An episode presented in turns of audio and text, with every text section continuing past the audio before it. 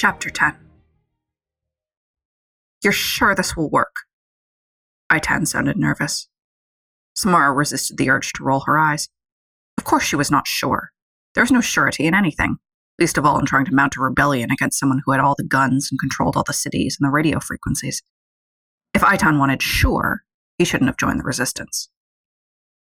Yes, was what she said instead. I'm sure. Go put this on the outside wall. The ships that landed here, it turned out, were more heavily defended than they had anticipated. Though they were easily able to work with the technology they had, from radios to basic computers, they didn't know enough to get around the firewalls that protected the big ships.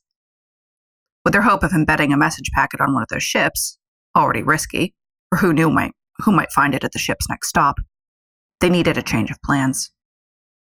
Samara had recruited Aitan, one of the older members of the resistance, who had worked in the factories before those were shut down. He knew more about computers than the rest of them put together.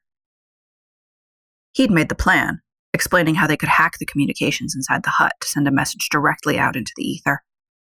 There had been groups that had tried to help Emer once, he said, and they'd left drop point coordinates and communications frequencies. They'd gone dark over the years, and the people of Emer had been cut off more and more, but it was a place to start. It had all seemed very hopeful then, until, of course, he had gotten out of the d- district and onto the road, and then he'd practically turn into Arlen. Should we really be doing this? What if they catch us? Maybe it won't work. It was all Samara could do not to grab him by the collar and shake him while screaming for him to shut up. She told herself that screaming attracted attention, that bodies were hard to hide, and that a sense of caution was a nice counterweight to her own impulsiveness. On the other hand, she really did want to whack some sense into him. She would have thought that by 37, he would have realized that it was die in the resistance or die in the mines. Join the resistance. Die in a more meaningful way than a cave in. Samara's mouth quirked. It probably wasn't the best slogan, but she'd give anything to see the guards' faces if she painted that on a wall in the district. Aitan snuck up to the guard hut and affixed the patched together little computer to a power coupling on the back of the building. He was shaking, and he looked a bit green, but he did it. Samara sighed. He was doing his best, she could see that. He was terrified, and she really should be nicer. You're being very patient, Stefan assured her in an undertone. You haven't yelled at him even once, or stuffed a sock in his mouth. Samara stifled a laugh. Aitan was typing, fiddling with knobs, along the side of the machine, and frowning in concentration as he bent his ear to the speaker. Hello? Hello? He shot them a look and motioned for them to come listen. They piled out of the bushes, all of them grubby and covered in ore dust, none of them caring. In the excitement, Samara didn't think they would mind if a full convoy of guards showed up. For the first time in her life, they were speaking to someone on another planet, someone who might help them. Who is this? A voice was saying as Samara got close enough to hear.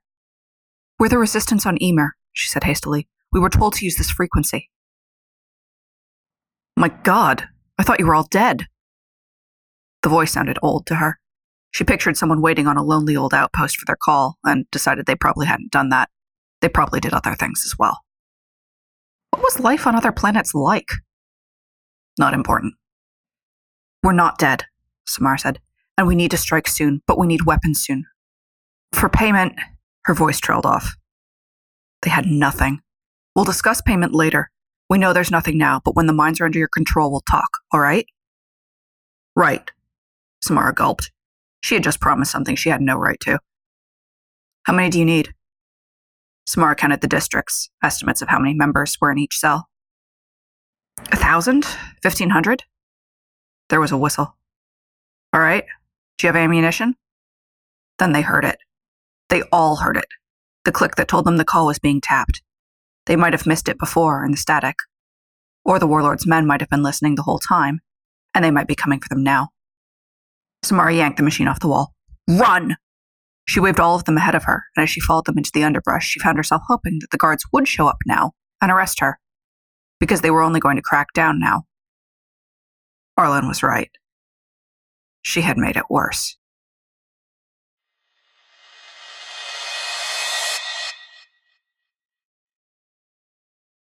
Winston Rooker, known to his friends as Rusty and to the other guards as Rookie, which he hated, stood in the warlord's office and waited to die. He really, really hadn't wanted to bring this message in. Everyone talked about how the warlord had a temper. Or, worse, how he didn't. He never really got angry. He didn't yell.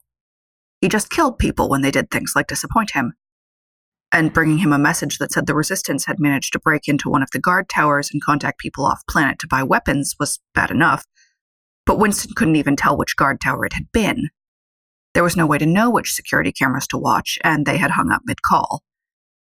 So it was worse than just bringing the warlord bad news. Winston was bringing him incomplete bad news. He didn't want to die today. He'd only just started to get proficient in chess, and he'd been thinking lately about settling down with Eliza. He had things to do in life. The warlord looked up from the transcript Winston had provided, and Winston devoted all of his attention to not shitting himself. He was fairly sure he was swaying where he stood. Thank you, the warlord said presently. Winston waited. There was a long pause. It was coming. Any moment now. His whole world was filled with regret. You may go, the warlord said finally. Winston stared dumbly. Preferably now. The man was getting annoyed. Winston stumbled as he turned and walked to the door with absolute certainty that he was going to be shot in the back of the head. When he was out in the corridor, he managed to get four or five steps away before his legs almost gave out. He leaned against the wall, shaking.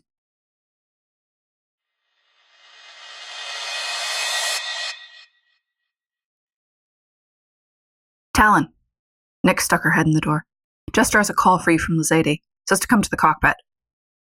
Talon left his quarters in enough of a hurry that he didn't close the door and took the stairs two at a time to the level of the Ariane that held the cockpit. When he got there, he leaned over the seat to stare into the video screen. Lazady, what do you have for me? Something very interesting. Her eyes were alight with possibilities. Very interesting indeed. And just to prepare you, it's not about the warlord. Talon's shoulders slumped. If it's not. A call went out for weapons. Lazady was practically purring. She was so pleased with herself. I maintained contacts in the outer systems, and one of them got a call. It was on an old frequency they'd set up back during the first days of the resistance.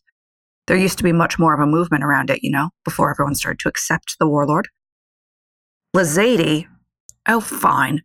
In any case, someone on the planet made contact and said they needed 1,500 weapons for an attack on the warlord. Soon, apparently. Talon whistled. You didn't ask for that information, so I won't charge you for it. Lazady raised an eyebrow. But I may call in a favor someday. After this mission, you can have all the favors you want.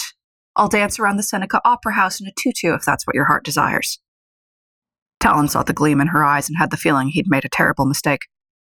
But I'm sure you can think of something better. I'm not sure I can. Lazady gave a smile that was not at all reassuring. And just so you know, I do record all my calls, so don't even think of trying to claim later that you never offered. She hung up, and Talon groaned. Jester was looking off into space, resolutely trying not to laugh. Do not say a word. Talon jabbed a finger at him. And don't even think of laughing until I am out of earshot. Jester made a strangled sort of noise. And he almost made it. Talon had to give him that. The door of Talon's quarters was just sliding shut when Jester's laughter came echoing down the hallways.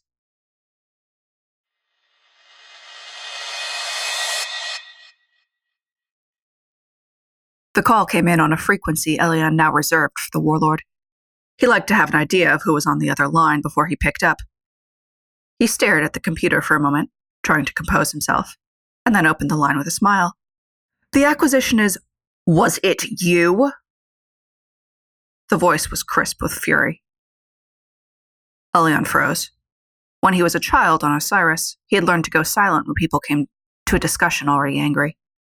Any word or phrase could make things worse, no matter what the issue at hand was. As a businessman, he'd rarely had cause to regret the habit. I sincerely hope not, he said when the warlord failed to clarify. Whatever he did, even if he seemed flippant, he must not seem afraid. But I do not know what you are referring to. I assure you I have not betrayed your confidences, or. The warlord was in a rage, however, and not ready to be placated. Was it you were you the one who took the order for weapons? Because one has gone out, and let me tell you, if you think you are going to play both sides of this, you will be very sorry. Elian's eyebrows shot up. It was not me.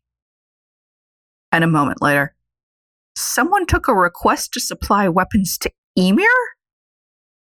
The Resistance. Yes, I understood that. Elian remembered who he was speaking to and reined in his temper sharply. However, there are certain rules. I've made certain no one knows you are my client, but no one who traffics in arms should think that Emer is unclaimed. I do not care in the slightest about your petty territorial disputes. The warlord's voice had gone scarily quiet. What I want is for you to shut this down by any means necessary. And I want something more far reaching than the other weapons I asked for. Nothing's been purchased yet. No, keep that purchase moving forward. But get me something else as well. The warlord was staring at the screen, eyes burning. Get me something that can wipe them all out if I need to. This resistance is a cancer, and I will kill the whole workforce if I must to eradicate it. I can replace them all if need be. The call was broken, and Elian stared at the now black screen, willing himself to be calm. He would do this, and he would do it without a single moment of guilt. This was the nature of war. It was constant, it was ugly, and it was always perpetrated by the powerful on the weak. There was no way to escape war. He had seen that on Osiris. Those who thought themselves above the fray were deluded or complicit, and often both at once. The best one could hope for was to become a powerful enough player to control one's own destiny. And this, Elian had done. At least Erin would not be there when the workforce was exterminated. His fingers tightened. She would be angry. She would grieve, and he already knew he would not be able to make her see the inevitability of all of this. But at least she would be safe.